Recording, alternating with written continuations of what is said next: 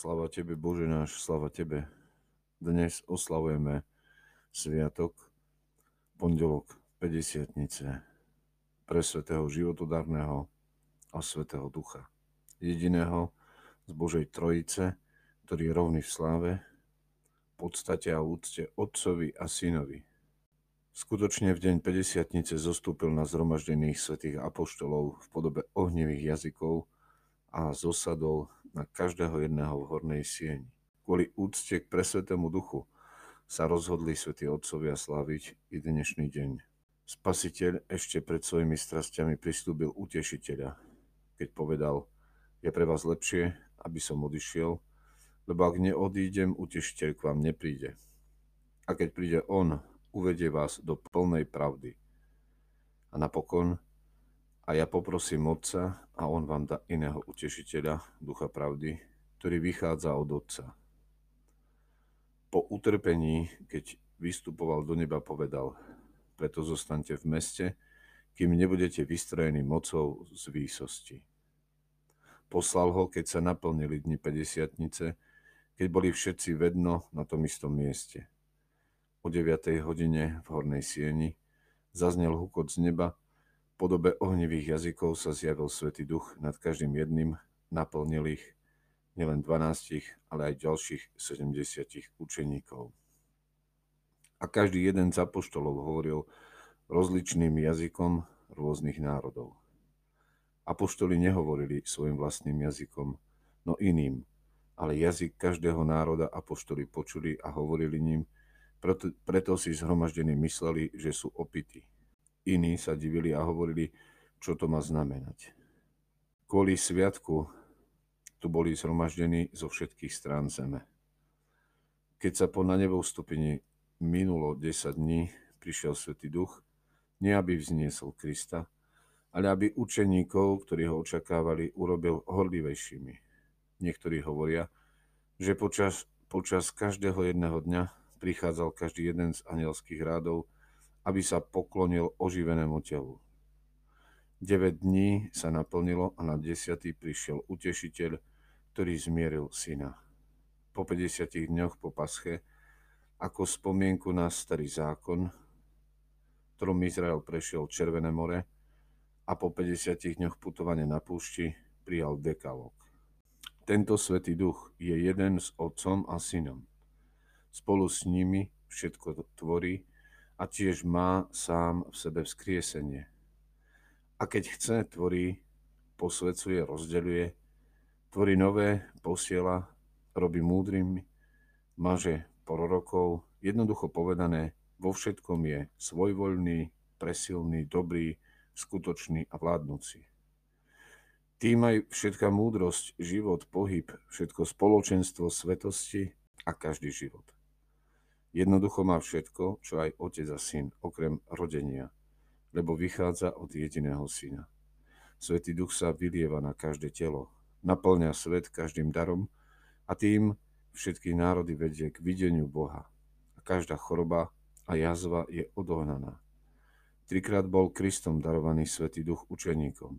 Pred utrpením ho nezjavil viditeľne, po skriesení zjavne dýchnutím a teraz ho podstatne poslal lepšie povedané, sám zvrchovane zostúpil, posvetil ich a osvietil a tým sa znova priviedli všetky konce zeme k posveteniu, prijatím Svetého Ducha a k jednote.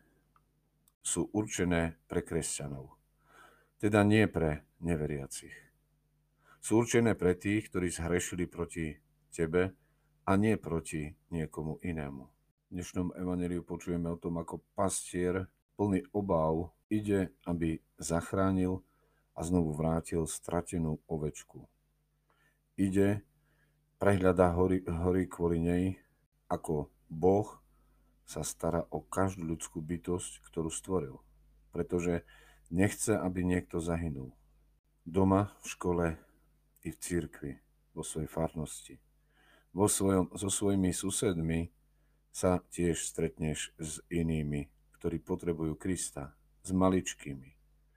Preto dávajme pozor, aby sme neopovrhli ani jedným z nich, pretože ich anieli ustavične hľadia na tvár môjho Otca, ktorý je na nebesiach. Tak hovorí Kristus. Preto priviesť ku Kristovi iného znamená dať mu príklad. Podobať sa tomu pastierovi. Nielen slovami, ale aj svojim láskavým skutkom. A keď sa niekto prehreší proti tebe, čo máš robiť? Aj tu je návod z dnešného slova. Ježišove smernice. Ako sa zachovať k tým, ktorí sa proti tebe prehrešili. Najprv si treba uvedomiť, že tieto smernice a sú nám dané, aby sme dokázali vyriešiť konflikt, ktorý sa stal medzi nami, v našej farnosti, v našom spoločenstve. Nie vo spoločnosti všeobecne, v práci či v škole. Ježišové slova nie sú povolením frontálneho útoku na každého človeka, ktorý ťa urazí alebo sa ťa dotkne. Toto nie je oficiálne povolenie začať deštruktívne ohovárať alebo začať nejaké cirkevné vyšetrenie. Sú určené na to, aby zmierili tých, ktorí nesúhlasia s druhým názorom, aby sme všetci mohli žiť v jednote. Keď nám niekto ukrivdí, Často robíš práve opak toho, čo ti Ježiš poradil. Odvraciaš sa s nenávisťou alebo odporom. V úrazenosti sa chceš pomstiť alebo začneš ohovárať. Naproti tomu by si mali ísť najprv za týmto človekom, nesúdiť ho. A práve naopak, ak je to možné, snažiť sa o zmierenie. Potom je treba odpustiť tak často, ako je to potrebné. Veď si len spomeň na Ježišové slova Petrovi, ktorý hrdinsky prichádza, aby sa pýtal, koľko raz má odpustiť. To ti poskytne oveľa lepšiu príležitosť obnoviť svoj vzájomný vzťah. A napokon Ježiš hovorí o modlitbe. Ak sú dvaja z vás na zemi jednomyselne rozhodnutí prosiť o čokoľvek, dostanú to od môjho Otca. Ježiš sa teda pozera dopredu, pozerá sa na nový deň keď hovorím tieto slova, už vopred myslí na čas, keď bude s nimi prostredníctvom Svetého Ducha. V cirkvi našej farnosti je potrebná úprimná dohoda dvoch, stretnutie dvoch. Preto nie sú dôležité veľké počty. Ale stačí, keď sú dvaja alebo traja zhromaždení v mene Ježíša Krista. On je uprostred nás. Vtedy prichádza Svetý Duch, aby nás naplnil, aby v nás prebýval, aby nás očistil, aby zachránil a spasil naše duše. Amen. Царю небесный, утешителю души истины, и же везде все исполняй, сокровище благих и жизни податель.